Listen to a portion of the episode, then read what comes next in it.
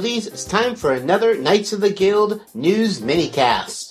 It's been a few months since we did one of our regular podcasts, but hopefully you've been enjoying our companion cast covering the fantastic season 5 of the Guild. The reason for the lack of regular podcasts, as many of you know, my podcast equipment was stolen on the last day of San Diego Comic Con. Fortunately, I had transferred all of my companion cast interviews that I had done on the set of season 5 to my main home computer two days prior to that, hence why you still are getting the companion cast. Well, they say every rain cloud has a silver lining, and when our listeners and friends heard about the theft, they rallied around the podcast with love and support. Donations started rolling in, and Brian Kamioka started a Kickstarter project for the podcast, and with the success of that and the generous donations, I was able to purchase not only replacement equipment, but upgrade my equipment as well. So with that said, our regular podcasts are back. But as you can hear, my co-host Jenny has not returned with me. While the podcast was down, I did a lot of thinking and felt like the podcast needed a bigger overhaul than what we did back in February. Our companion casts are by far our most popular podcasts that we produce. Download numbers double, even sometimes triple when we release companion casts. But of course, companion casts are only released when new episodes of the Guild are released, which is three months out of the year. So I tried to come up with an idea that would allow me to give you guys behind the scenes content throughout the year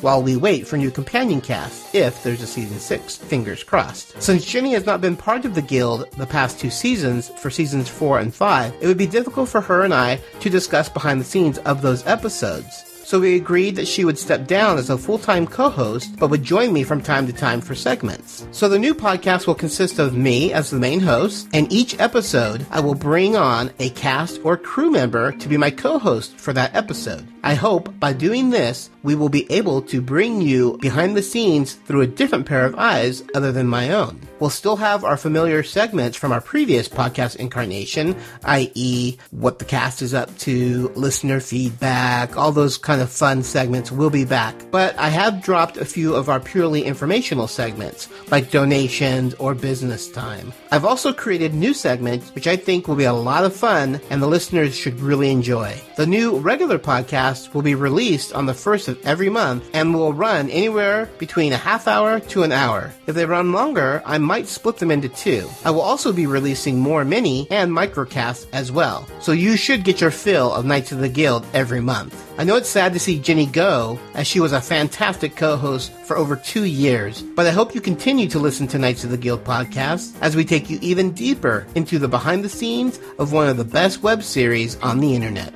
So stay tuned for our first episode of the new revamped Knights of the Guild. It will be out October 1st, and my very first co-host is going to be Teal Sherer, who plays Venom. So I'll be talking to you again on October 1st. Take care, guys.